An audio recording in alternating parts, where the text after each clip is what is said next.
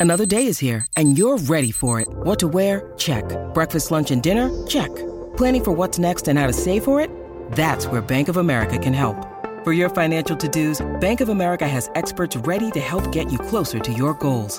Get started at one of our local financial centers or 24-7 in our mobile banking app. Find a location near you at bankofamerica.com slash talk to us. What would you like the power to do? Mobile banking requires downloading the app and is only available for select devices. Message and data rates may apply. Bank of America and a member FDIC. Why take one vacation with the family when you could take all of them? With Royal Caribbean, you don't just go to the beach. You visit a private island and race down the tallest water slide in North America. You don't just go for a road trip. You ATV and zip line through the jungle. You don't just go somewhere new. You rappel down waterfalls and discover ancient temples. Because this isn't just any vacation, this is all the vacations. Come seek the Royal Caribbean. Ships Registry Bahamas.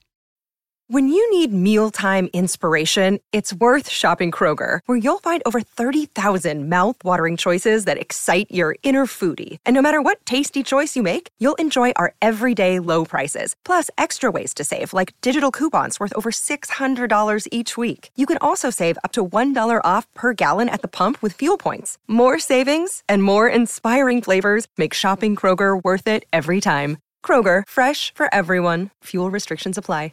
I had to go about it,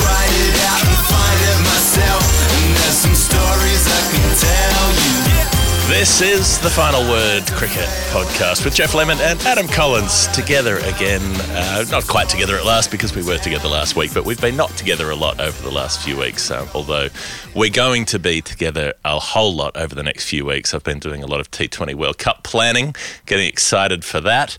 Plenty to go around on the show today. Uh, running out of the non striker, something that you spoke about on the Daily Show, but obviously you and I have to talk about because it's one of our favourite subjects. India finishing off that series against England's women with a clean sweep. We've got the Australians playing over in India, uh, T20 World Cup preparation, what's going on with the Strauss recommendations for the county championship, the Australian season getting started with the domestic competition. So I suppose this is, because we're talking about the last bit of the English season, this is probably still season 12, and then maybe next week we'll flip into season 13. What do you think? Yeah, I think that's right. Hello, Jeff. It's the last week of the championship.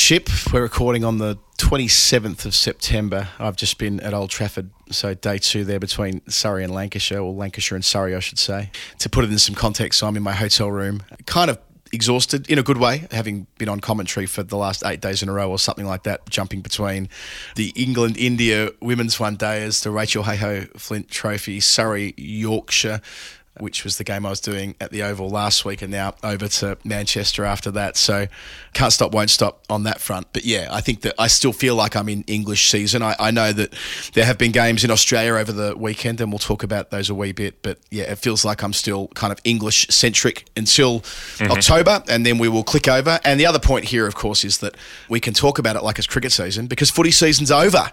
Um, and mm. it was over for you. I mean, you didn't get back to Melbourne. I know you and Brat spoke about this a little bit on story time, but Geelong winning another flag um, and doing it so comprehensively and doing it in such a chilled way for you. I got up at five in the morning to watch it before the game at Lords on, on Saturday. And, you know, right. I, have been to a lot of grand finals. Well, in the blessed position where Hawthorn have been in a lot of grand finals. And we, I know that we in 14 and 15 had, were so far ahead at kind of mm. in the third term that we knew we couldn't lose. But never have I been to a grand final where I knew it was pretty much all over quarter time, which is the experience that maybe not completely over, but you would have known mm. when the first bell rang at quarter time that it was so improbable that you were going to lose that you could really lap it up, kind of like it was in 2007. Yes, although in 2007 I was so nervous because all I had seen in my life was Geelong lose grand finals, um, and so I remember that well. I was sitting with my dad in the ground, and when it was it was half time, I think Cam Mooney kicked a goal just before half time, and it was about 50 points up, and right. He sort of looked at me, and I said, "Don't say anything, don't say a word. We're not, no, we do not tempt fate here." And then once it was just after uh, three quarter time when I think it went to about 90 points, I turned to him and said, I think we've got this one.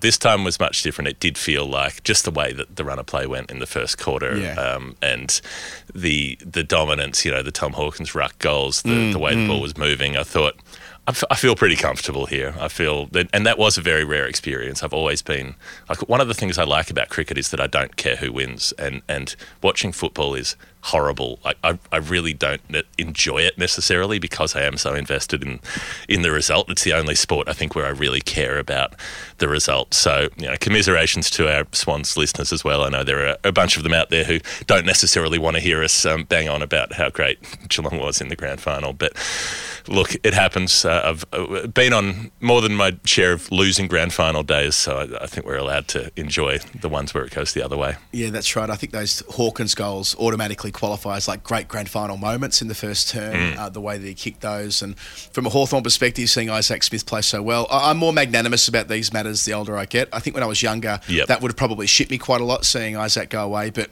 we'll always have that moment uh, in the third quarter of the 2015 grand final. I- It's funny, isn't it? I'm confusing which one's which, but and also the fact that it's probably the last day grand final will be special.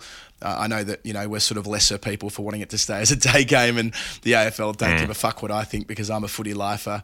Uh, and the broadcasters Yep. either. That, I mean, I'm irrelevant in this, and people like me broadly are irrelevant in this conversation because it doesn't matter whether they play it at, you know, nine in the evening or on the moon or whatever it is. I'll be I'll be tuned in because I'm a I'm a footy lifer, and we aren't. You know, we're going to watch the betting ads anyway, right?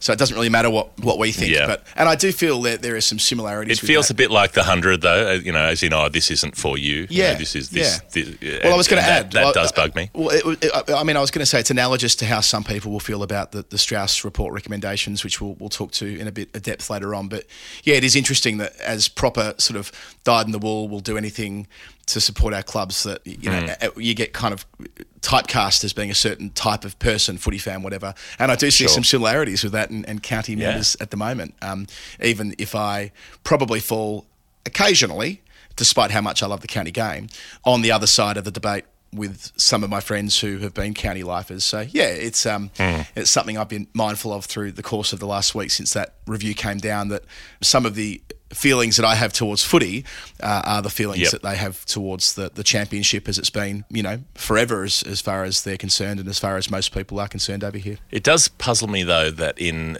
in a week where you know they cracked the 100,000 mark in attendance for the first time in decades at the MCG, that people can look at the ratings and say, "Oh, the ratings were lower than the last couple of years, therefore not enough people are watching the game." I mean, that seems Well, and also, and, and, and, also the fact that people are watching it communally, right? For the last two grand Yes. finals, you needed to watch the They've grand been locked final in your own home because of lockdown. So it's a it's a straw man argument. It's been a, a week with all sorts of emotional intensity around sport. You know, and, uh, the Geelong captain Joel Selwood in tears after kicking that goal late in the fourth quarter and uh, leading his team to the premiership for the first time. He'd won three as, as a player in the ranks and, and the only Geelong player to ever win four. And and then uh, a sort of mirror of that at Lords with Jhulan Goswami Yeah. bowing out uh, of international cricket for India, the extraordinary career that she's had. I, I listened back to the Daily Show that you and Daniel recorded. You know, the God. ten thousand I- I- deliveries in, a way, in a way, I wish you didn't. It was such a ramble, but I think we kind of got somewhere by the end. Yeah, but the, you know the number of um, you know the Indian players who were in tears throughout, and Yeah. at the beginning, at the end. I mean, it, it's it's era defining stuff when a player like that, who's been around for twenty years in that side, um, and is still performing at that level, you know, gives it away. A, a player who's still having an influence on that match and on that result and, and on that series clean sweep for India, which is a huge achievement for them, given how often they've come to England and underachieved a bit. They've often flattered to deceive, or they've they played really well in a couple of games and then slipped away. And, and this was a series where they were ruthless and they made sure that they won time after time. Yeah, I, I think it'll be like genuinely defining. Uh, this, I think it'll be a reference point. You know, with, like with great teams, you look back at where it started. Often with the England Yeah. men's white ball team, it's the series after the World Cup in 2015 when they were able to, under the tutelage of Paul Farbrace, people often forget that it was the assistant coach that was there before um, Bayliss became the full time Right. coach. But you know that they sort of turned on a dime and suddenly were able to hit 400 in innings after being so inept. And well, inept's probably the wrong word because they were number one in the one day rankings ahead of that World Cup. You know, it's a really odd story that England one day team. But the point, the overarching point, is that um, that was always used as the, the the bit they look back on when they won the World Cup in 19, what they were doing in 15. Well. Under Harmanpreet Kaur, and it was no sure thing that she was going to be captain either. Like, you know, Yeah. there was a big case for Smriti Mandhana to become captain of that team on the basis that Mandhana is the younger of the two. Harmon mm. Preet will be, I think, 36 or 37, probably 36 when the World Cup's played in India in 2025. But maybe mm. because it's a three year gap and not a four year gap, they're like, no, no, we can go with Harman and make Yep. Smriti the the vice captain. And, and Harmanpreet clearly just loves the responsibility. Going into the the final game on Saturday at Lords, her average when captain was 116. Mm. And that's inflated by a century she hit when she was acting captain in, in 2013. But the point stands the way she batted at Canterbury, the way she led the side, the emotional way that she led the side, like with respect to Goswami, but also mm. how how fucking fierce she is. And you know that, Jeff. You've watched enough of Harmanpreet. And we've Yep. been critical of her at times for being kind of almost too serious and at the expense of her, Yep. her batting. But yeah, this agrees with her being the captain of this particular team at this particular time. And she's playing her best cricket. The 70 odd not out at Hove in the first game. I mean, complete calm, sea of calm stuff. And then the explosion at Canterbury after reaching 100, hitting 43 runs from the next 10 balls she faced.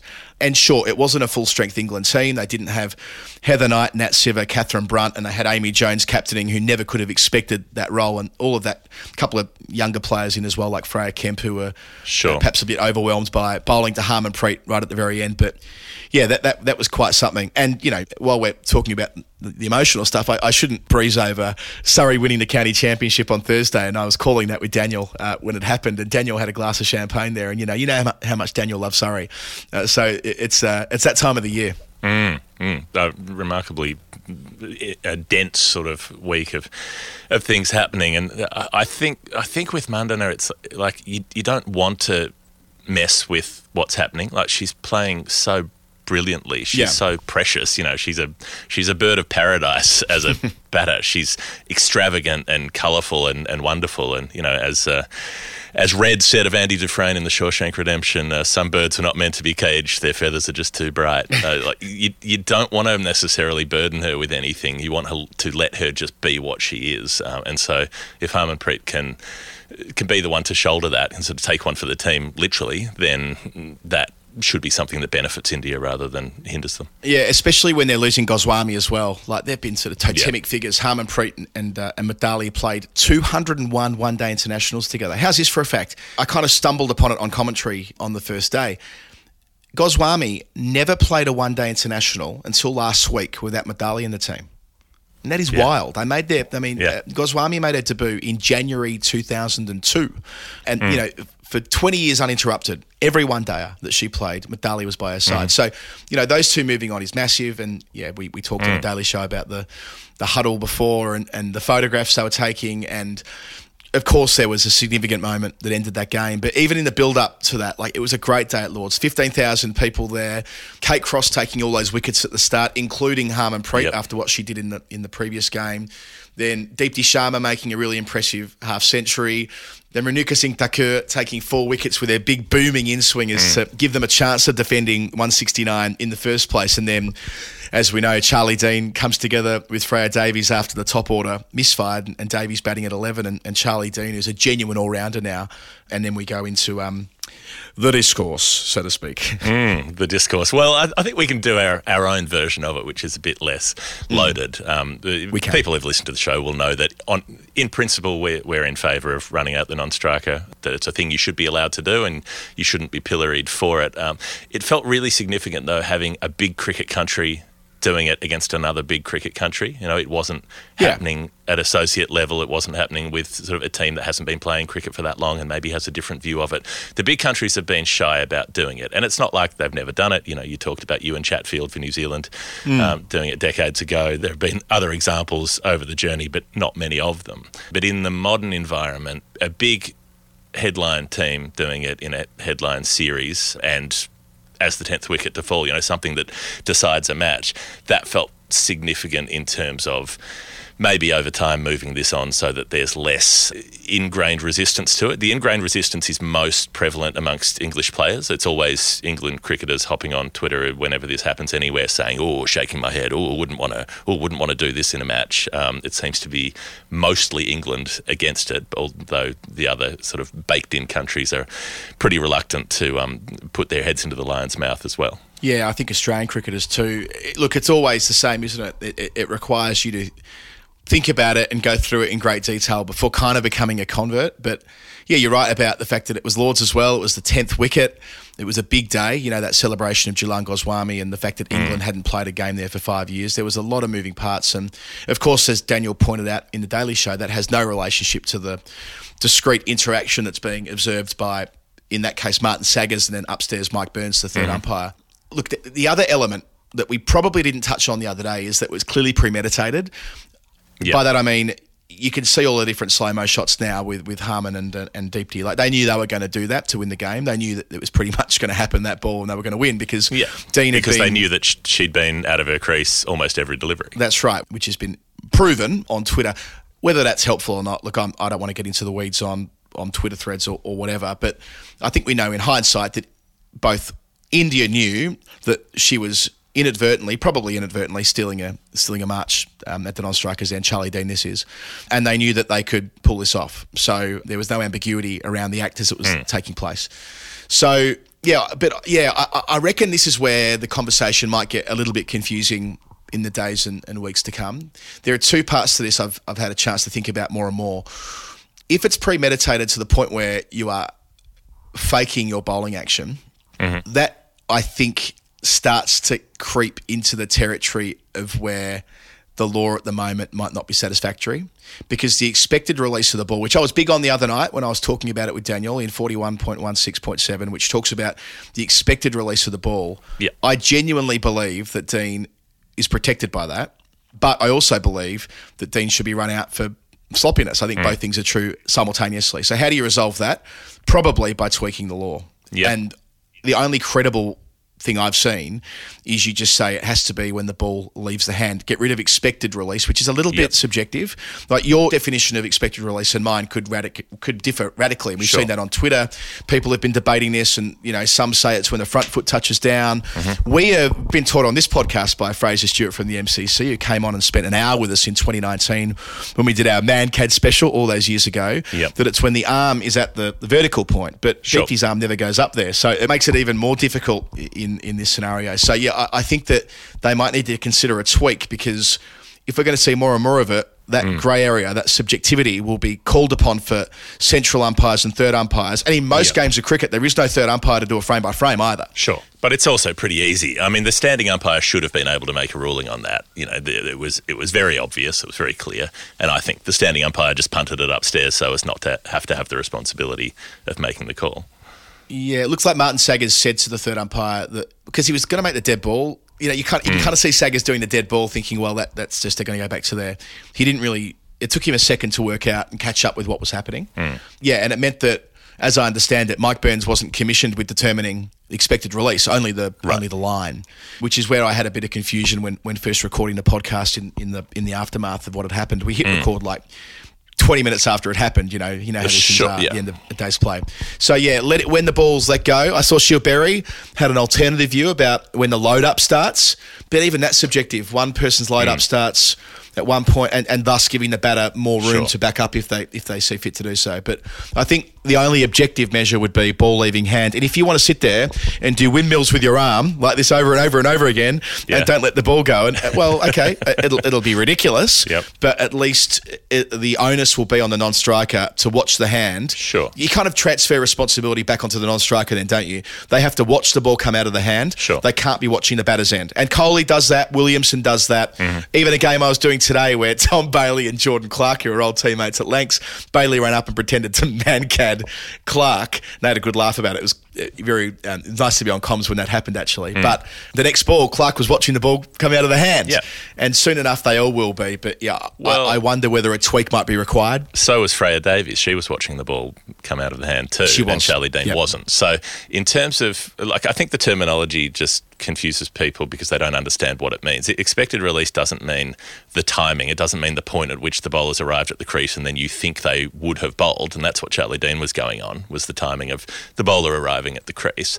It- It's it's the point in the action when you would expect them to release the ball, and that's when their arm Correct. is at the vertical or just past the vertical. You know, I mean, Jasprit Bumrah doesn't release the ball until well past the vertical. He goes past the vertical and then the ball comes out of the hand. True. So different bowlers have different release points, but with the arm at a point where the ball could be released, eff- effectively is what that means. Uh, and so, as you mentioned on the show, a, a lot of spinners will come up and stop and then release the ball. They'll do that as, as a way to throw off the timing of the batter, that kind of thing. They're allowed to do that. As a batter, you need to be watching them to see when their arm has come up to the expected release point. And so that's the thing that confuses people. They don't understand what expected means. They think expected means assumption, if you can assume that the ball would have been bowled. It's not that, it's that you need to be watching the bowler and if it comes up to that release point and then they don't release the ball and their arm keeps going over and then they turn back to the stumps, that's not out.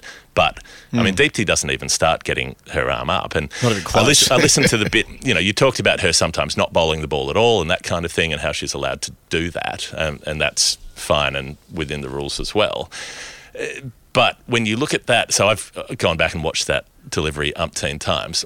The toe of Charlie Dean's bat is out of the ground before Deepti's front foot has even hit the ground. It, her front foot is just off Yep. the ground in the delivery stride. So, and, and her arm is still down where it, where it could have been. If Charlie Dean had been in her ground at that point, Deepti could still have bowled that ball. It's not like she pulled out of bowling the ball altogether. She goes in to bowl the ball and then has to stop because she has to turn to get back to the stumps. So a bowler who's gone past the stumps has to stop in the delivery stride in order to go back. And so people try to frame that as that's trickery, that's being sneaky, that's trying to fool the batter. It's not. It's that you have to go back to the stumps if you want to knock the bails off.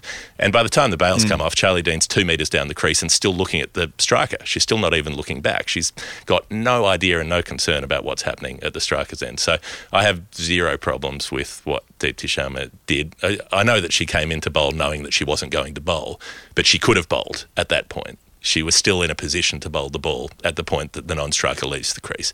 So, you know, that's hard to see when you're watching from the camera behind the stumps. But if you watch the side on and you pause it frame by frame, you can see that's the case.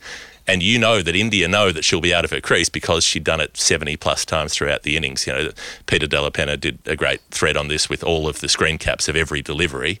And it's there. I mean, the, the evidence is clearly there. They knew it was happening all day. They knew she was taking the piss. She probably didn't mean to. She was probably being dozy, but she's a lot further down the crease when she's trying to pinch a single with the lower order on strike than she was when she was batting with specialist players on strike. Yeah, I've got a bit of a theory that I've been working on about backing up as well. I, I think when I was a kid growing up, the emphasis was on really taking off as the ball was being bowled. I mm. think over here, walking in with the bowl is more of a thing. So Yep. you're just conditioned to walking because obviously backing up is good batting, right? Like there's nothing wrong Yeah. with backing up. You want to be moving And- because it helps you get moving yeah, faster. you want you, you want to. That's right. You want to be moving. But I, I reckon even I think about my own cricket. I've always been inclined to get down almost and crouch, Hmm. like the way Virat Kohli does it. For whatever reason, that's the way I've done it, and I reckon that must have been taught to me at a young age. Whereas over here, we know, and you know, the history of this I went through a little bit on the Daily Show about Alastair Cook, who just did that walking in with the bowler thing, which meant that he was often miles out of his crease, unwittingly, not on purpose. It was just part of his rhythm and routine. And I suppose that might be where it has to change. The walking in with the bowler bit of backing up mm. might not be possible anymore. And I, and by the way, I, you know, I was a bit, I was a bit on the side of I don't think Charlie Dean's out on the night it happened because of the expected release point. I've softened on that now. Like I broadly agree with you that the more I've watched it, the more I've taken it in. You know, it's so subjective. You can arrive at any conclusion you want. Really, it's a. Yep. Uh, but what I do think, and I, I actually think there'll be movement on this. I do think that in light of the fact that there is so much grey area around this when the arm doesn't come up to the parallel or to the vertical, however you want to describe it, that the only way in which the MCC are going to be able to make this more black and white, less ambiguity, less chaos, which could happen, is to just define it in a way that, and in a way, their statement says that. There's a line there that, that repeats their earlier statements where it says the easiest way for batters to not be dismissed is by watching the ball out of the hand. Yep. So it, it might just be that they, in the next edition of the book, codify that rather than saying that in their narrative around the law, which has this expected point of release bit, which, yeah, I, I, I think has been shown over the weekend to be suitably confusing enough Yeah. that we should probably part ways with it. Well, I think it's pretty clear, but I think it, rely, it, it relies on knowing what the interpretation of the word expected means. But if the bowling arm never comes up, then there is no expected release point because it's never got to a point where the ball could be released. Yeah, but, I, I, but you know, you know what I'm trying to say, though, don't you? If, you, if the rhythm of the move, the rhythm of the movement as a non-striker, Yeah. you know what it feels like when the ball's being released without having to. I mean, you, you know what it feels like. Yeah. You do it all over and over and over again. And I just think that if you want players to watch the hand, if you're okay, I'll, I'll, I'll frame it up this way: if you want non-strikers to watch the hand. Tell them to watch the hand, Yeah. and they'll watch the hand. Sure. And you do that by saying ball being released. I don't think we lose anything really. I think it's an easy win. It doesn't change anything practically, and it'll mean that fewer non-strikers get run out. And ultimately, I think that's what we want. We don't want non-strikers to get run out unless they're doing it for strategic reasons and taking off before the ball's Yeah. bowled. In which case, game on. But most of the time. That isn't how this starts. It happens because Yep. of lazy backing up, and we can get rid of lazy backing up by yeah codifying how you get run out at the non-strikers end a bit more clearly. Yeah, it's a lack of thinking about it. And there were plenty of other players in that Yeah. England team who didn't back up like that. And there was a player who did. And India were aware of it. They were watching it for quite some time. Yeah. Um, and eventually they got sick of it. They said, "Well, she, you know, she's she keeps going. She keeps scoring runs. The game's getting tight. You know, they gave themselves an opportunity to bowl England out. And at a point where it looked like that partnership might win the game with that risky backing up throughout, they said, well, we need to nip that in the bud. And, and I'm fine with that. Yeah, tactically, strategically, it wasn't Deepti's decision. It was, you, you can see Harmanpreet gesturing to her saying, this is the ball. This is the one to do it. They've already discussed it.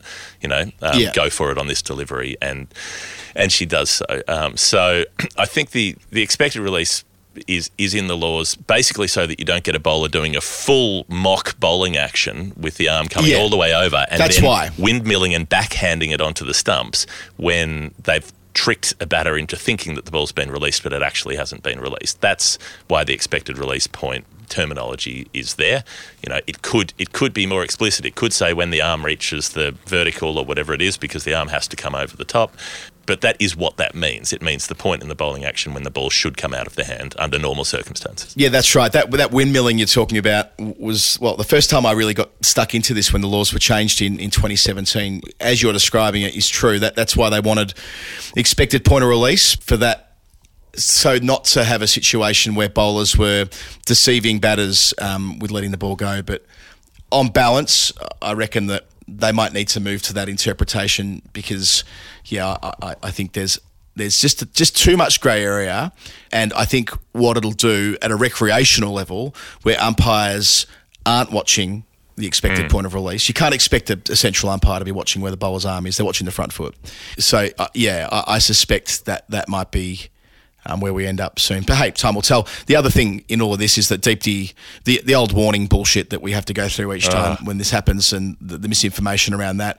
I think that's been mostly cleared up, by the way. Like my colleagues who I've been working with know full well that warnings aren't in the laws and never were. I saw one cricketer um, who who will remain nameless saying, "Oh, they should bring back the warning law." I'm like, oh, for Christ's sake! Yeah, but there never um, was one. But never never was a warning law. It's just become a part of the discourse on Hmm. this. But yeah, the, the fact that Deepti has now said publicly that she warned Charlie Dean and Heather Knight bit back effusively calling Deepti a liar for doing that. I have absolutely no comment on that really because how are we to know? But often the act of saying something you know, the act of conveying a message doesn't always mean it's been received.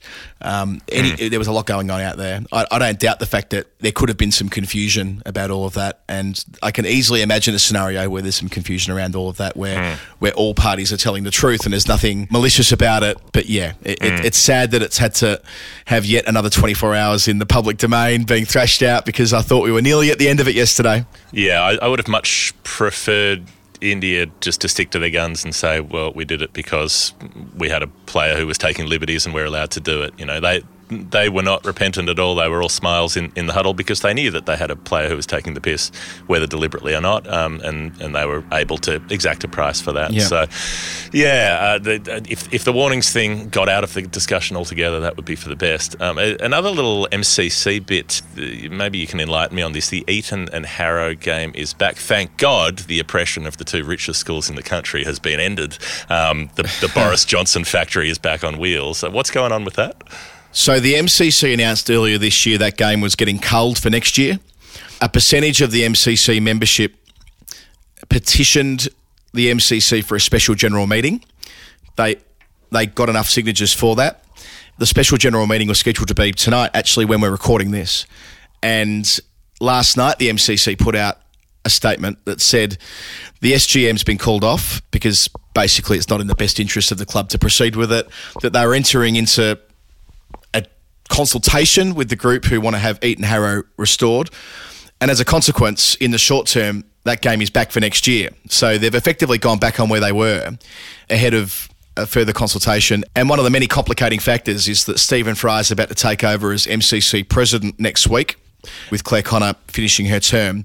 And he's on the record stridently saying the game shouldn't be played there. So, yeah, that'll, that'll be interesting how that all plays out. But uh, yeah, they've had a busy week in the MCC comms department. Why take one vacation with the family when you could take all of them? With Royal Caribbean, you don't just go to the beach. You visit a private island and race down the tallest water slide in North America. You don't just go for a road trip. You ATV and zip line through the jungle. You don't just go somewhere new. You rappel down waterfalls and discover ancient temples. Because this isn't just any vacation. This is all the vacations. Come seek the Royal Caribbean. Ships Registry Bahamas. This is Felix White, and you're listening to the Final Word pod with Adam Collins and Geoff Lemon. All right, Adam, let us play a little game we like to call Nerd Pledge. Nerd Pledge could really give it uh, a bit of a go that time because I'm sitting outdoors on a nice Vancouver afternoon. No one to disturb, no one to wake up. Nerd Pledge is the game that we play with people who listen to the show. Uh, this show is free to listen to. Can you believe that? I can't. What an incredible turn of events. And some people are nice enough to help us fund the show voluntarily by sending in contributions. And instead of normal denominations, they send in boutique numbers, numbers that relate to cricket in some way. And we have to figure out what the number means. That's our job. You've been doing a lot of nerd pledging without me the last few weeks, Adam. Uh, did anything you particularly enjoyed? Any particular stories you found chasing the numbers? Oh gosh, there would be, Geoff. The the problem is is that um, my brain is mush at the moment. So trying to recall something that I did even two days ago, let alone two weeks ago, is a high degree of difficulty. So all I'll add is that our final nerds, having gathered at uh, well, obviously the final word game a couple of weeks ago. There was another catch up at Lords, and maybe both days of the weekend. Certainly the Saturday, the England India one day, there were loads of final nerds in attendance, which was lovely. I couldn't get down, sadly, but I know that there, there were lots of people there. And I think it was the same during the Rachael Heyhoe Flint Trophy final on Sunday, which we didn't refer to off the top, but I should note that the Northern Diamonds um, broke the streak. The Vipers were going for a three-peat having uh, beat the Diamonds in both 2020 and 2021. And it was Lauren Winfield Hill who's had an amazing season, and she finished it with not only a big half century, um, but her wicket keeping was like Dhoni esque. A couple of the takes she made, Really? um, yeah, like uh, she is back on the rise big time. So she finished the competition with like 500 runs at like 100, near enough. And and um and, and yeah, like I say, like there was one take, one stumping where she didn't kind of give with the ball. She, she just took the ball at the stumps like Dhoni used to do, and whipped the bails off. Like it's like her gloves came towards the ball and towards the stumps in that one motion.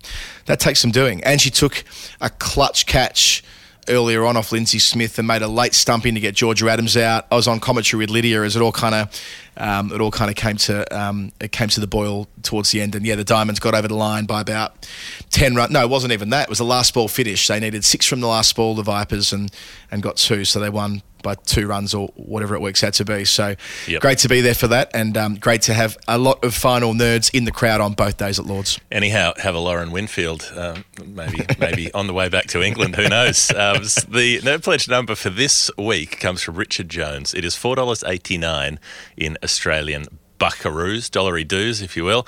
Uh, so four eight nine is the number. We can interpret that any way we want. And we, look, we looked at a few things. Uh, we, we had a few a few options. We looked at some scores. We looked at some teams that might have made it, and uh, you know, we're always looking at the cap numbers and that sort of thing. But I found something that I didn't know about, and I probably should have known about. um, Okay. because, it, it- and I don't know if you're familiar with the work of Bruce Mitchell.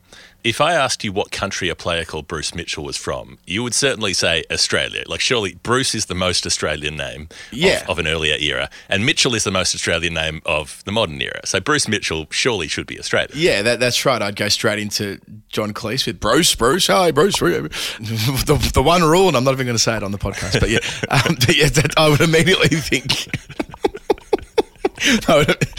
If you know, you know. Uh, Bruce. Okay, so tell me about Bruce Mitchell. Bruce. I'd love to have a kid. We're looking for a boy's name at the moment, right? Because if it is a boy, Mm-hmm. fuck, we're in all sorts because there's a million great girls' names and we've got many of them. Got no boy's name. Yep. And I've said to Rach a couple of times, Bruce would be strong, be a tough name, Bruce Collins. Needless to say, having none of it. Maybe if first name Robert, second name Bruce, as in Robert the Bruce, you know, who, who took over at the end of Braveheart once Mel Gibson was out of the frame. Imagine I didn't tell Bruce her. the Yeah, yeah. Imagine I got that over the line and didn't tell her the context. It's like if, like, the first time around when I- I didn't, she knew who Dermy was, but she didn't know that, like, Dermy, Dermot, like, she just didn't put, you know, I told her about Dermy. She'd met Dermy, I think. Although, no, she Yep. met Dermy later, but didn't quite process why I was trying to get that over the line and call her little baby Dermot. little, little, little baby Dermot frog. Yeah. Anyway, anyway. um, Bruce, coming back out to of Bruce. the womb with, with a fend off. Uh, back to Bruce. So Bruce Mitchell is not Australian. Bruce Mitchell's actually South African, which is very confusing Oh, for me. okay. With a test batting average of forty eight point eight eight, so Uh-huh. I figure I can round that up to forty eight point nine. And Absolutely. uh, this this. This floored me that I didn't know anything about Bruce Mitchell because uh, an extraordinary Test career, uh, not an Australian, but here we go. From 1929 to 1949, Bruce Mitchell did not miss a test match that South Africa played in 20 years. How is it that we didn't know about Bruce Mitchell? Yeah. An extraordinary bit. He- He scored 3,471 runs. That was the South African record until well after readmission. It only got broken by a South African player in 1999 when Gary Kirsten went past it. So Bruce Mitchell was the top of the pops for most of the 20th century, um, which is a pretty remarkable feat. You know, Hansie, Daryll Cullinan, and Shaun Pollock and, and others went past it from that 90s crop. There's still only 13 South Africans who've scored more test runs than Bruce Mitchell. even I I wonder why. Let's just interrogate this for a second, right? So, you and I have done a number of Nerd Pledge numbers and Storytime answers that have been around the Mm. the South African sides that I guess predate this, right? So, like, Yep. 29 to 49, yeah, I guess we haven't done much of that, but we have from those matches that were played in the earlier earlier part of the 20th century. I I wonder why we've never kind and of we- happened upon these two decades. We've looked at players who played with Bruce Mitchell. We've looked a lot at uh, Hugh Tayfield and on, on and off the field. Um, a lot of people had a look at him off the field as Mad well. Shagger. Um, we've looked And at six fucking wives. Six wives. Had a lot of love to give, Tayfield. Big off spinners. I mean, I know off spinners have big hands and, you know, probably like Prince Charles fingers. But, oh, sorry, King Charles, I should say. But yeah, I mean, I just don't, you know, I, I think off spinners, I think like, you know, soaking their fingers in piss to, to sort of calcify the, the spinning finger. I don't think of being mad rooters. Hmm. It just doesn't kind of tally. So Hugh Tayfield, No. he's, a, he's a shapeshifter. Eric Rowan, one we've talked about quite a bit as well. But Bruce Mitchell, biographically, uh, I've found, also had massive hands, huge hands. Okay. You know what they say, big big hands, big batting gloves. Um, he, w- he was a spinner initially in his teens and then became a batter uh, more so later and, and went to the top uh, of his craft with the bat rather than with the ball. Doctor's son from Johannesburg, uh, played for Transvaal in 1927 did okay against the MCC touring team and got himself on the 1929 tour to England. And he so he makes a ton against Yorkshire opening the batting, which he hadn't done much of before, and he ends up pretty much staying there for, for most of his career. Solid first couple of tours, one to England, one to Australia. Doesn't make hundreds, but he makes long 50s. And uh, South Africa aren't great with the bat at that time. So he's he's the kind of player who has to curb his instincts a bit, do a bit of the Mithali Raj and sort of hold things together and, and just bat for a long period of time. He has a good tour in between in between those when England visits South Africa he plays well against them makes his first 100 there and then in 1935 he goes back to England uh, and he has a partnership with Eric Rowan of 330 it's the biggest South African partnership ever in England it helps set up South Africa's first ever test match win in England and that turns into a series win because they hold on to win that series 1 0. He makes another big ton in the fifth test match to make sure that they draw that match and, and hold on to the win for the series. So, two centuries and a 50 in the tests, averaging 69. Nice, big hands. And also topped the first class bowling average on that tour with his leggies, you know, just to chip in, just to show that he could. Um, Bruce Mitchell doing the job. He has a good scrap with Australia when they visit on what becomes Clarrie Grimmett's last uh, test tour for Australia after, well, before being cruelly dropped by Bradman before the, the Ashes tour coming up. He beats up on England in 1938 39. He plays in the timeless test at Durban, the one that goes on for 10 days before they have to go on and, and catch the boat. He makes a long innings of 89 in the third innings to set up that big lead, that 600 plus lead that England almost chase and don't quite get there. So England win the series 1 0, but um, Bruce Mitchell makes a lot of runs against them in that series. Then World War II intervenes. He comes back for two series after the war. He plays England at home and he plays England away and saves the best moment for last. 1947, he makes twin tons at the Oval, 120 and 189 not out. So I had a little look at uh, match aggregates for people who've batted twice. He's still in the top 25 all time for runs in a test match with the 309 that makes that he, that he made in that test match. But here's a better stat.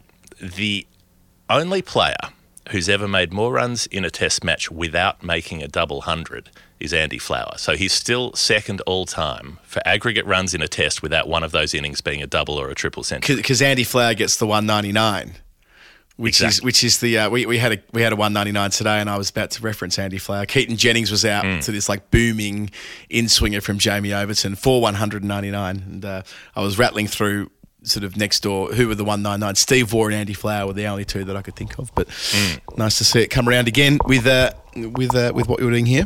So Andy Flower 142 and 199 not out when he's stranded. So he's almost disqualified from that club. If he got one more run, then Bruce Mitchell would still hold that record. Right. Um, so in that match, Mitchell makes the first ton while everybody else is terrible, and South Africa give up a deficit of 125 despite the Mitchell 100. So they get set 451 to chase when England declare, and Bruce Mitchell nearly bloody gets them there. He makes that 189 not out, and they run out of time on 423 for seven. So they're 28 runs short Oh, of wow. running down 450, and this is in the 1940s. He's got a company in Lindsay Tuckett who's hanging in there on, on 40 not out. So they probably would have done it if they'd had another half hour or so to go on. But it's it's not to be. He can't quite get there, but it's an extraordinary individual performance. Um, and then he has one more series at home in early 1949, goes well against England. And the Australians are due to visit the following summer, and he gets left out. Uh, the selectors are worried that Lindwall and Miller will beat him up with the short ball because he's 40 years old. But uh, fury among the pundits in South Africa at the time. They were apoplectic. How dare you leave Bruce Mitchell out of the team? There was plenty left in him, they say, and it's still hung on to by some people in that part of the world as an injustice to rival any at the selection table. So the extraordinary feats of Bruce Mitchell over the course of 20 years. Um, and, and, and it interestingly came up with something else that links to another 489. Uh, here is a line about Bruce Mitchell in, in something that was written about him in Wisden. Few quieter or more modest men have played Test cricket, and Mitchell's perfect sportsmanship on and off the field at all times was living proof that success can be achieved without any compromise of behaviour. And so I thought that was very uh, notable that 489 then links very nicely to little Davy Warner, um, of whom a different thing could be written uh, depending on one's point of view. After he came home from the Ashes in 2019 and people wanted him dropped and he was supposedly a busted ass player who was no good anymore, he played the series against Pakistan, two matches, two innings, two tons, one of them a triple, one of them not out, series average, also 489. Oh, very Uh, so good. Given that the pledge came in in AUD, I thought it's more likely to be a little Davy number than a Bruce Mitchell number. But I couldn't not tell the story of, briefly of Bruce Mitchell, a player who we, we might look at in more depth on a story time at some point, uh, but someone who I didn't know about and should have known about. Uh, South Africa's 20 year opener, Bruce Mitchell. Bruce Mitchell and, and Dave Warner connected forever. I like it. Uh, and speaking of the Wisden Almanac, I I wrote the uh, the almanac piece around Warner's triple ton and the, the series against Pakistan. I don't remember what I wrote about it, but I know it took me a long time to pull it together. Probably about five days after deadline, as is the way with all pieces in the Wisden Almanac. When Lawrence Booth is chasing us in January, saying, "Where the fuck are your articles? And people like you and I are like, well, I promise we're going to file them. We love the book. You're coming on Yep. the podcast to talk about the book in a couple of months. We'll get there. We promise. And we do. Yep. And we do. It all comes Yeah, together in I the end. It's because we we really care. You know, when That's you're it. writing a Wisden piece, you know that matters. will be sitting there on the page for someone to come across in 50 or 60 or 80 years' time. And Which is what you've done, well, really exactly what you've done there, right? What you've done there by going back and quoting from, you know, Brucey's was it his obituary in Wisden that you went you went to? I assume it was that. If there was a, a, a longer form article about him, you know, yeah, that, that's right. I know that what I wrote about Warner and his 335 at Adelaide in, in 2019 doesn't mean an awful lot now, but probably will mean quite a bit in 50 years' time when people go back and mm. want to sort of learn more about how that happened. That that will be a source they probably, hopefully, still go to. Mm. Yeah, when when the world is underwater and there's some kind of Kevin Costner minor character getting around in a rowboat with a full set of Wisdens, you know, re- reading reading from them in 50 years' time. Um, if you want to send us a nerd pledge, you can. You can help us keep this show going. You go to patreon.com slash the final word. You send us your number. You help the show. You get on the show, and then you get to get on the uh, the chat page in there and see all of the, the fun things and, and extras that happen for patron subscribers behind the scenes. So send us a nerd pledge if you're so inclined. Yeah, do it. When you were away, Geoff, we noted that we dropped behind Jimmy again, which isn't ideal because Jimmy keeps taking wickets. And, you know, the way this goes at the end of a month when we lose a few patrons because their credit cards change and, and that kind of thing. So we'd love to nudge ahead of Anderson again if that's at all possible. So be part of that, be part of our, as you say, the Discord community, which is a truly beautiful thing. I liked when people were, um, who'd been to the game a fortnight ago, were saying how the nicest corner of the internet, as we described the Discord channel, really does become the nicest corner of the world when you're in a room full of other um, final word listeners. It's a pretty special thing. So you too can be part of that. And uh, all you need to do is go to patreon.com forward slash the final word, send in a pledge, and we have got so many numbers to consider in the next few weeks between now and when the T20 World Cup starts uh, on the 15th of October. The county championship, Adam, the last round, you mentioned Surrey's win. The last round's about to start, but they've already got the title in the bag. The Strauss recommendations, uh, which may be referred back to in years to come, like the Argus Review um, and, and other, uh, the, the Qayyum report, the Justice Qayyum report into match fixing in, in Pakistan. The Strauss recommendations may go down in fame or infamy, dep- depending how people uh, take them in. Uh, I'm sure the the county cricket devotees will not like the recommendation of uh, reducing the championship to 10 matches, uh, pulling the blast down to 10 matches from 14. Uh, but there is this recommendation for a first class festival in August as well, which has been a, a sore point for a lot of people following the championship that they haven't had county cricket in August. Uh, what do you make of the, the slew of things across the board? Well, the first thing to say is that this is like a big deal. This isn't just another review. This isn't just kind of another um, a bit of tweaking around the margins. This will, if voted in, and remembering that 15 of the 18 counties will need to support the most contentious measures for them to, to get up, and, and remembering that most of it isn't controversial, sort of, I don't know, more Lions tours and, you know, whether they use the Kookaburra ball for some of the county season, like, you know, whatever. Fans aren't going to be exercised over, over that kind of thing. It, it really does boil down to whether the championship being reduced to 10 rounds down from 14, remembering it was 16 until four or five years ago. So it's quite a dramatic cut when you view it in those terms.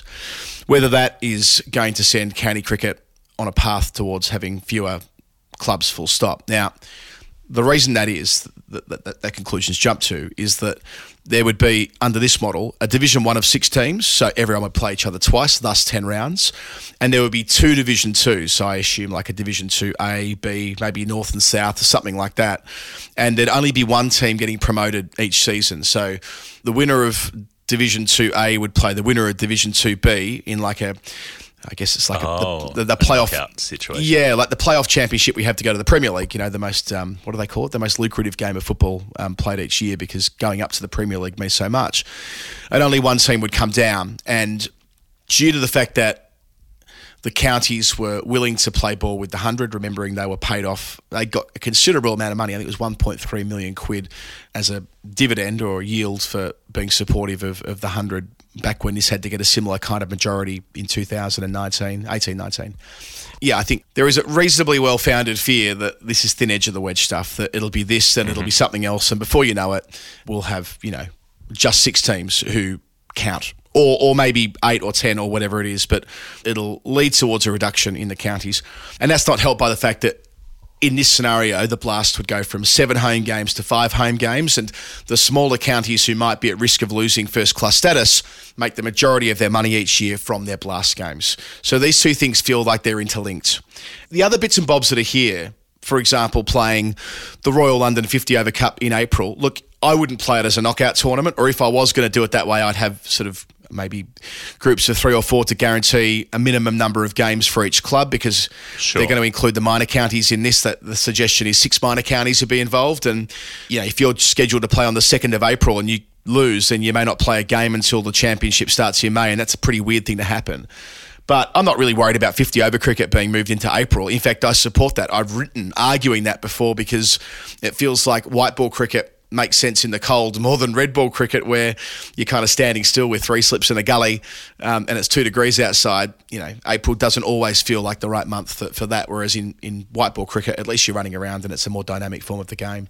And it does give in that scenario, um, the 50 over cup, greater prominence where it's been sort of hidden behind the 100 in the last couple of years, well and truly off Broadway at the outgrounds with a real problem with player availability and, and that kind of thing between the 100 and, and the England Test squad, who until this year um, have been playing Test cricket in the month of August. So the real quiz, if you like, is will the clubs vote and support a reduction in the championship uh, to 10 teams? Now, I'm sort of mindful that there is a school of thought that the players will just be happy with this because, well, less cricket means less work. That's pretty reductive, but you know what I'm trying to say, right? Like, if you're asked to do something 14 times a year or 10 times a year for effectively the same money, that 10's more attractive.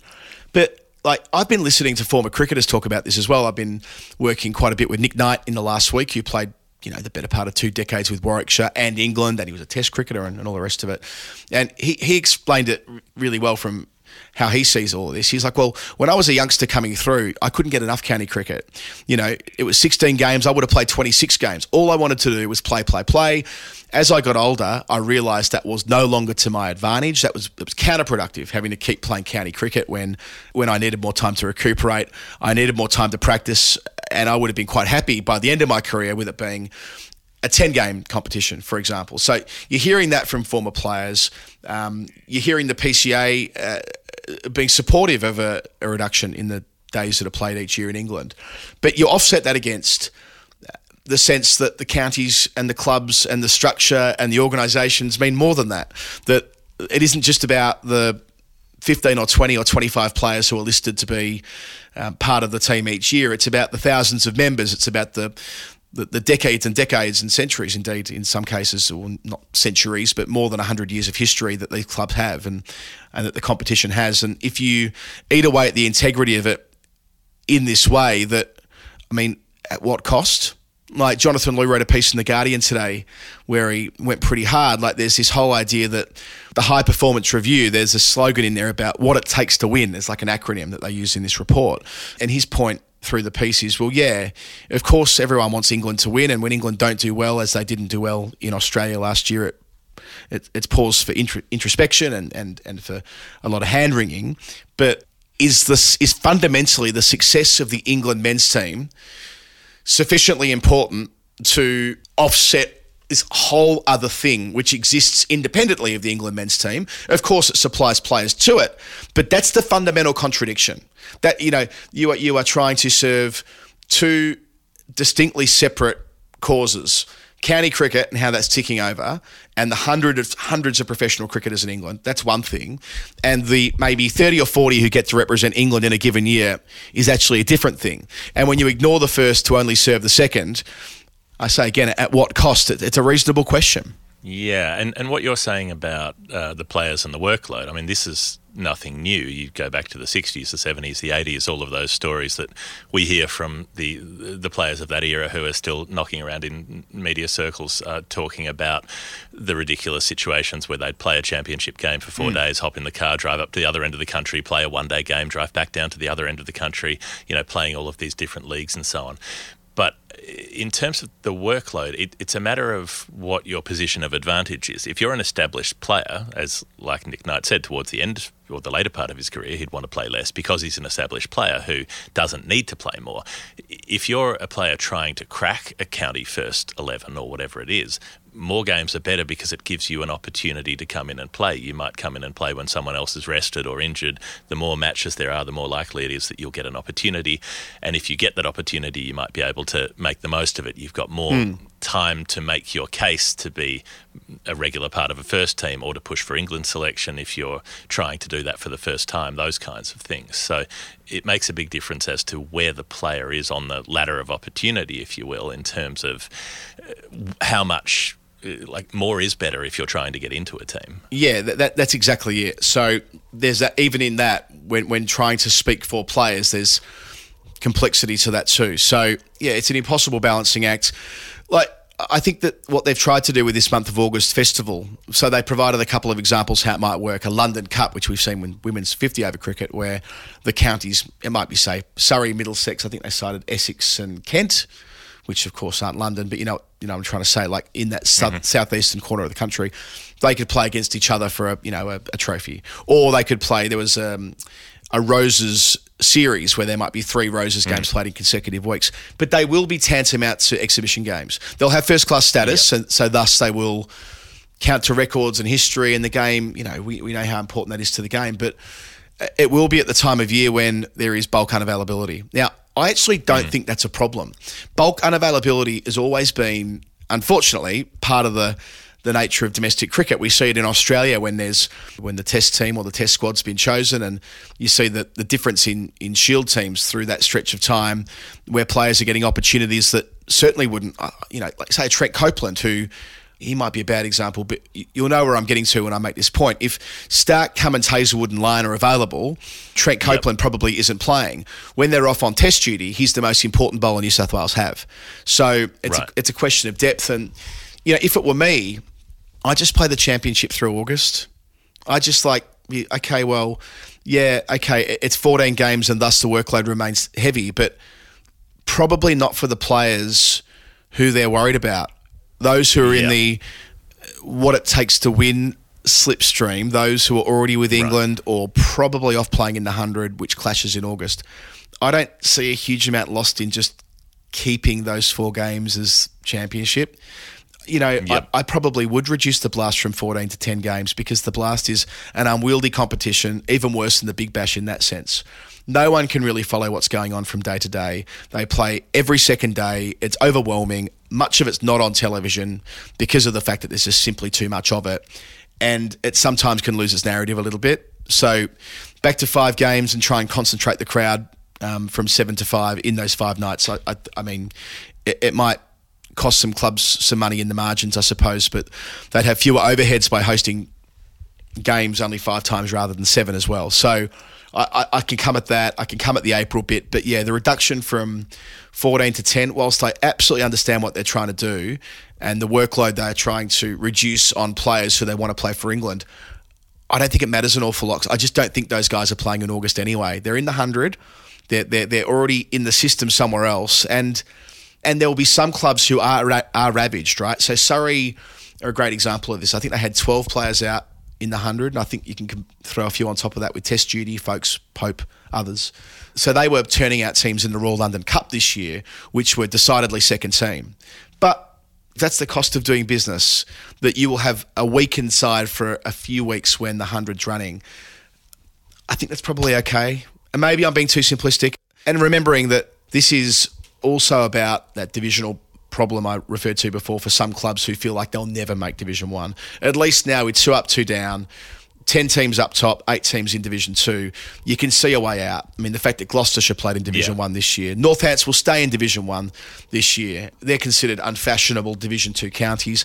They both got there. They came first and second, Right. and got their promotion, and they earned it. Now you can top your league and still not go up it's a much harder ladder to climb than it ever has been before. And yeah, that that could lead to or easily end up being a situation where those top handful of clubs are so entrenched and so ingrained in, in, in Division One that they just become um, the destination club for any decent player. Why would you want to play in a Division Two side when you can engineer it that you can follow a county that's almost always in Division One with a bit more cash? I'm not sure that's healthy either. I I think that, that, that, that might also hasten the end of the 18 team competition, and I, and I really wouldn't like to see that. Well, you go from having a 25% chance of going up at the start of a season to uh, what would it be eight eight and a half percent chance of going Yeah, up. You know, exactly. one team out of twelve versus two teams out of eight. That's a massive difference. And uh, if if they're trying to cut down the number of games, then it seems counterintuitive to then say let's make up some other competition to have in August for something else. Like, why, why not just play the competition that you've already got, and and uh, give that the stage, give that the limelight. It, it's not like every county has an 11 that plays. They, they need to have a squad of players. They need to have backups. And if I can uh, tangentially bring this back to Geelong's grand final for a minute, Chris Scott, the coach, spoke about this really well after that game, saying that you know all year he wasn't he was never thinking we've got 22 or 23 players who are the players who will turn out in the first team every week. He was saying this is a it's an entire squad approach. You've got to have 30 35 players. Yeah. You know, with you, you might have three or four rookies or whatever who are development players who aren't ready yet, but you've got to have 30 plus players who are ready to play and who who know how to do that job at that top level. And the only way that you develop that is by giving them opportunities, rotating your squads, giving them Sure. the chance to play, and having enough games for them to play in. Because if you had a 10 match AFL season, then you wouldn't be able to structure a squad that way. You wouldn't be able to give players opportunity, whereas across a 22 match season, you do. Yeah, and weather's a factor here in in a way that it just isn't in Australia with the Shield. I mean, I'm not saying that Shield games don't get rained out, but you know, a decent number of days, more days here get rained out compared to playing in Australia, and, and, and games get compromised by losing a day, and suddenly it's a three day affair, and and all the rest of it. So yeah, that, that's a consideration here as well. And look, like I, I know that for some, they simply see this through the prism of the hundred is coming to kill county cricket, and I'll never be able to decouple that. To them, because of the hundred, this is happening. Well, it, it's kind of not because of the hundred. It's an acknowledgement that the world around us is evolving rapidly. I mean, the fact of the matter is, the 100 will probably end up getting privatised at some point. It will become another league that's effectively owned by the BCCI or IPL owners. That, that is a very likely scenario. The IPL owners weren't in England watching the 100 for a holiday. They are wanting to see the pig fattened so that they can get in on the act. They want to, they want to have some of this, right? And I, and I get it from their commercial perspective. And we've spoken at great length on this podcast about the scheduling challenges and the I would say existential threat to Test cricket beyond this future tour program uh, and and World Test Championship cycle. Certainly, if they get rid of the WTC, and I, I think they probably will at some point, if these leagues become as omnipresent as we fear and suspect they almost certainly will. So that is the bigger picture that the ECB are thinking about when drafting this report. Andrew Strauss specifically, he said as much. It's about players who will have their head turned and go go elsewhere and not play red red ball cricket at all. The hundred is part of that, but it isn't like this is a report that's been drummed up to justify the hundred. It- Yeah. th- those th- those two things aren't quite compatible, and the the outpouring of emotion, grief, whatever you want to call it, from those who are really close to the flame.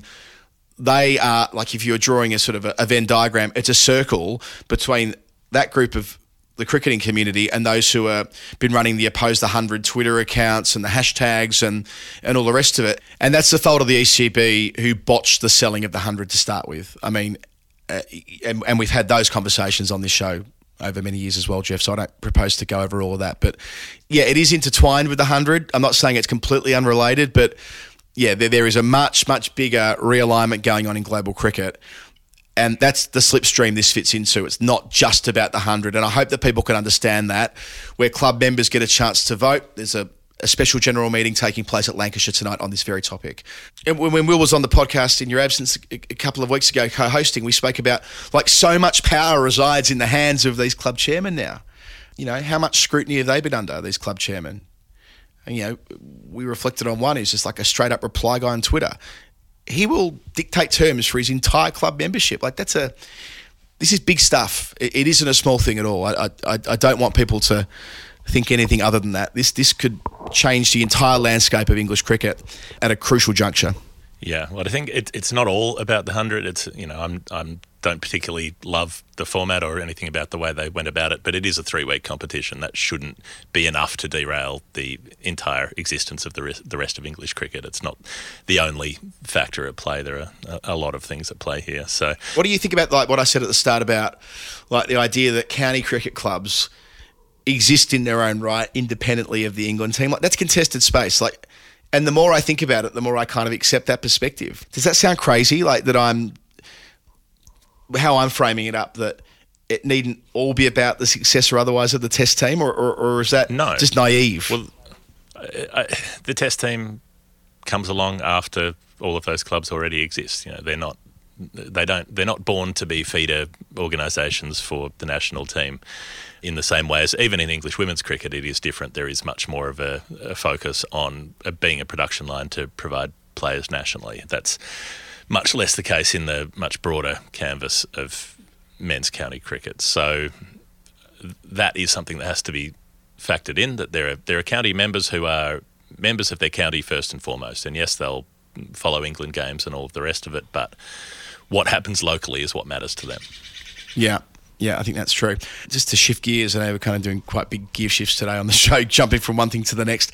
Uh, the T20 World Cup's around the corner, which I'm thoroughly not ready for. Um, we'll, I'll be in Oh, Australia. this is the the the, the warm up stuff, if you will. England in Pakistan and, and Australia and India. This has been fun. The the England Pakistan thing has been a ding dong. So England with a run chase in the first game with Alex Hales making a fifty on his comeback. Um, Uh, big news on its own there.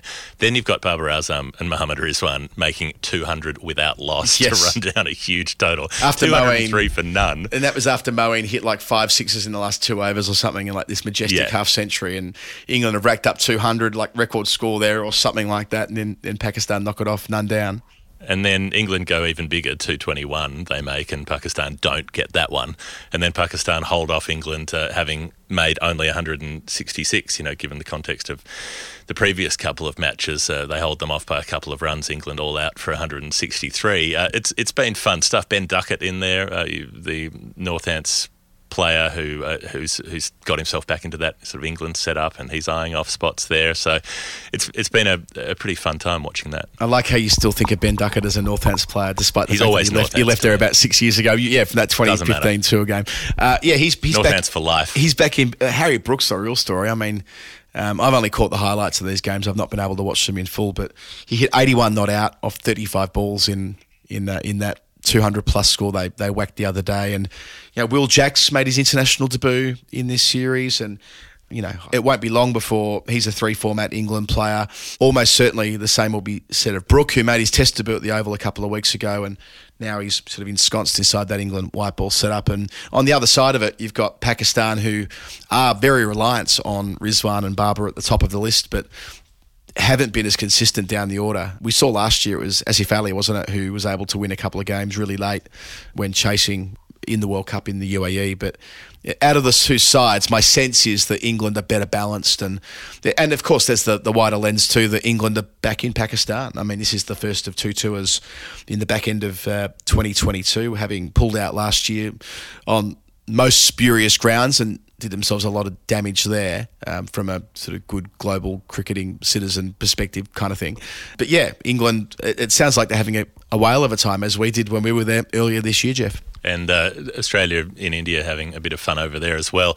The Cameron Green at the top of the order thing, this is fun Yeah. because David Warner's not there. So they've asked Green to open. He's just batted in such a Cameron Green way. He basically just stands up tall and hits straight down the ground. He's made big scores in two of the three games so far and very fast scores. And I love it how off the back of two scores, people are saying, well, he's got to be in the World Cup squad. Got to be in the World Cup squad. Got to find a way to, to squeeze him in, to disguise him as someone else, uh, and all of the rest of it. It doesn't take much to get a bandwagon going. Well, it- but they're probably right though. I mean, he's hit 61 from 30 and 52 from 21. I mean, he- they're, probably right. And I think um, when when asked about this, I don't know who was up doing media the other day, but I saw a quote from one of the senior Australians over there saying that they wouldn't. It wouldn't bother them if he ended up in the squad somehow. Of course, that would require an injury at this stage because Australia have submitted their 15. But yeah, I mean, they've got Tim David in there unexpectedly. Mm-hmm. Well, I say unexpectedly, like it was touch and go as to whether they'd be able to sort of draft him in. He made 54 from 27 in the third game. Meanwhile, Matthew Wade it just keeps doing it. They chased down Better and better. Yeah, they chased down 208 in the first fixture, and Wade made 45 not out from 21 as the finisher, and he did the same in the eight over game that followed. So the first game Australia won chasing big. I think it was the biggest ever chase in India in a T20 international, something like that.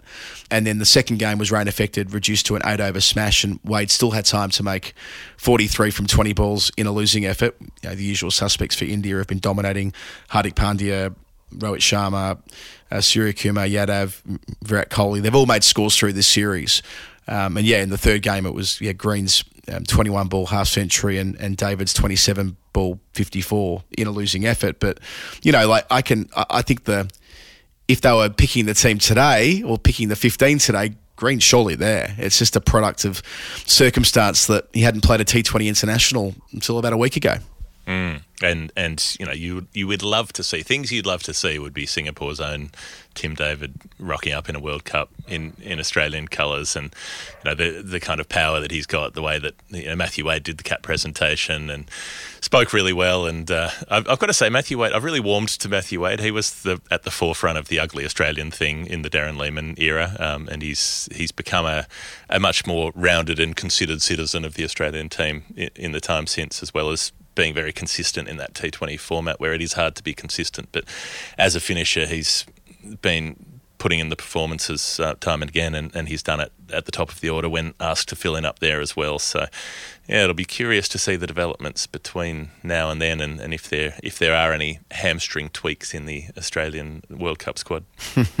Geoff also got the start of the Australian domestic season over the weekend with the 50 over cup. There's something quite quaint about the 50 over cup in Australia. I've got to say, I watched some highlights of one of these games, and it felt like I was sort of in a time machine back to a, a friendlier era. Kind of, you know, you your pre T20 world where you know there might only be a few hundred people at these games of cricket, but there's certainly some big names uh, out there playing in the pajamas, and of course it's sort of starting before the end of the England season, which is always a little bit jarring, but such as it must be with scheduling as it is at the moment and the World Cup on the horizon. So Victoria got off to a, a, pretty good start at the Junction Oval against New South Wales. Will Pucovski making runs, made 64, Marcus Harris as well, and Todd Murphy, who they have huge raps on. Um, he was on that Sri Lankan tour that.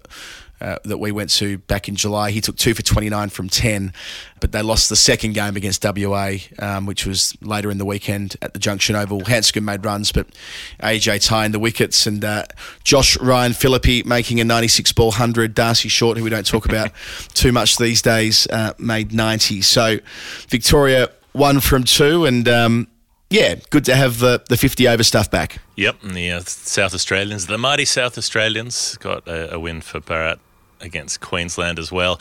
And the WNCL has started up. This is the first time that they've got an expanded competition for this is the women's 50 over domestic yep. comp. So they're doing a full. It's not exactly home and away. They've got each team playing each other team twice, but both of the games are happening in the same place across that uh, across that schedule. So ah. if, say, New South Wales is playing Queensland, both of them will be in Queensland or wherever it is that you know a particular team ends up. So like it, like like two games. Like, yeah, I was going to say, is it like two yeah. games on the same weekend kind of thing? Yeah, it's within within about three days of one another. So maybe it'll alternate year on year, and you know Queensland will play in New South New South Wales will play in Queensland this year, and vice versa the following year. I'm not sure exactly what the future plan for all of that is, um, but most notable in that was the the tie between Victoria and South Australia which was good fun. A Duckworth Lewis tie after the South Australians made 200 for nine, and then Victoria had a, a target of 119 from 23 overs. They were 118 for five. At the final bell, Ellyse Perry made a duck, Sophie Molineux a half century. So starting things off in a fun way for the WNCL this year. Meg Lanning's not in it. She's officially pulled out of the Big Bash as well, which we expected. A bit of conjecture around whether uh, this is it. It might be all over. She might never come back. I don't think that's true. I think I think that's a news story that'll get some clicks, but I'd, I'd be very surprised if she's not back at some stage. It's it's too good a career and too lucrative a career at this stage to give it away at the age of thirty.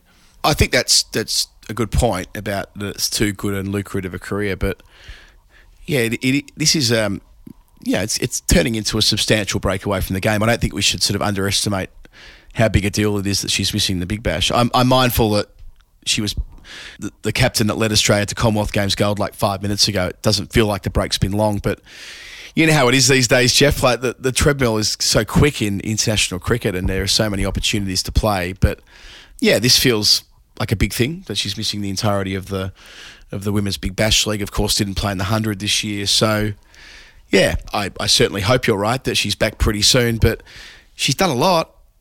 I mean, there isn't a lot of, you know, like we spoke last week about Rachael Haynes about picking her moment to retire because she's kind of done everything multiple times. Well, that's even more the case for Lanning, who's been winning World Cups since she was a teenager across the formats.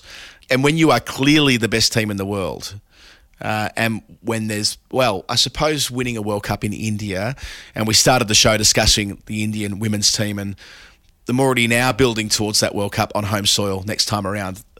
That'll be that, that'll be a that'll be a big thing if Australia can win over there and defend their title in India in 2025, presumably under Lanning's captaincy. But other than that, and I guess there is a World Cup in the 20 over format in, in February March, but I mean Australia will win that with a leg in the air, won't they? I mean, it's unlikely they'll lose a game. In fact, they won't lose a game.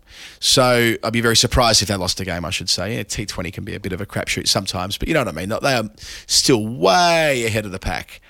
So Yep. Yeah, I, I don't know. Like if you're Meg Lanning, like what's getting you out of bed at the moment for, from a cricketing perspective? I- I'm not sure what that is.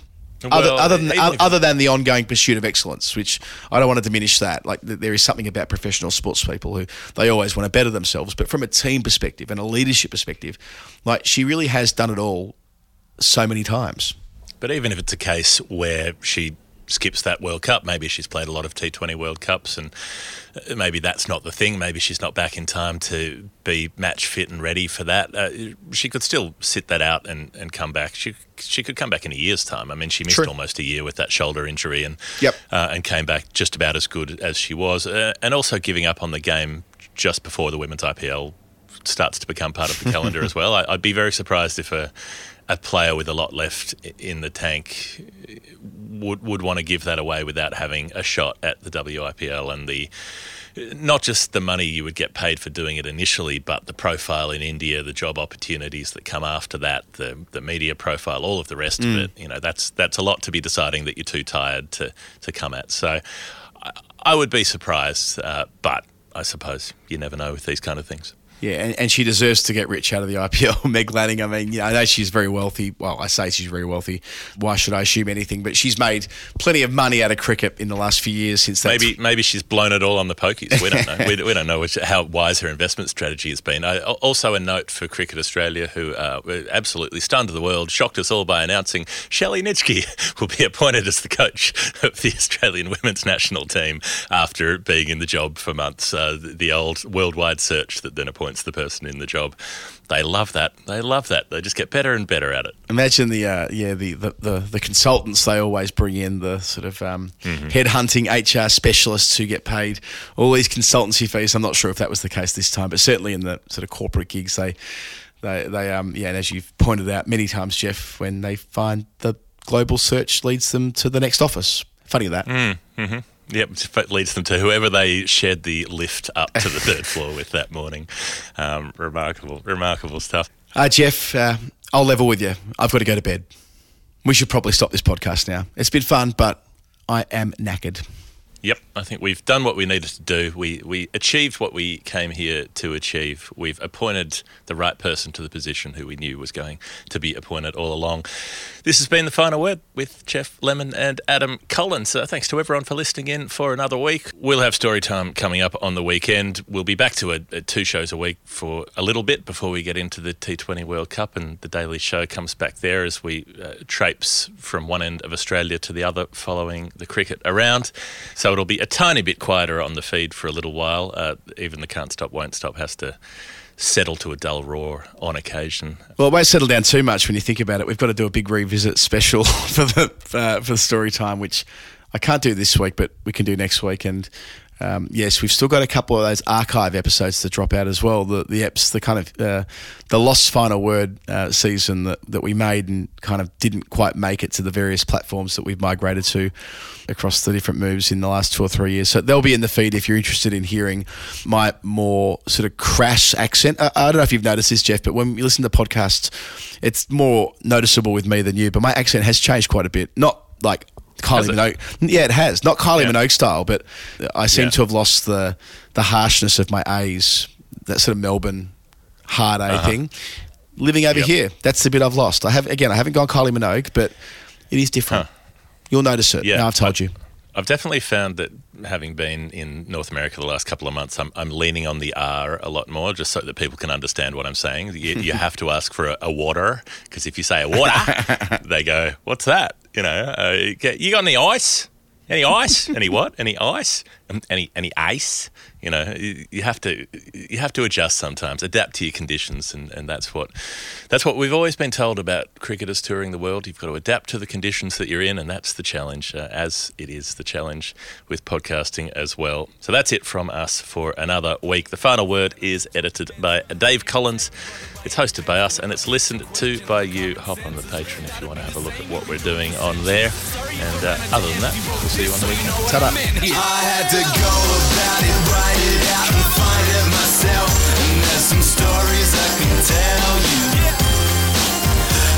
to fail.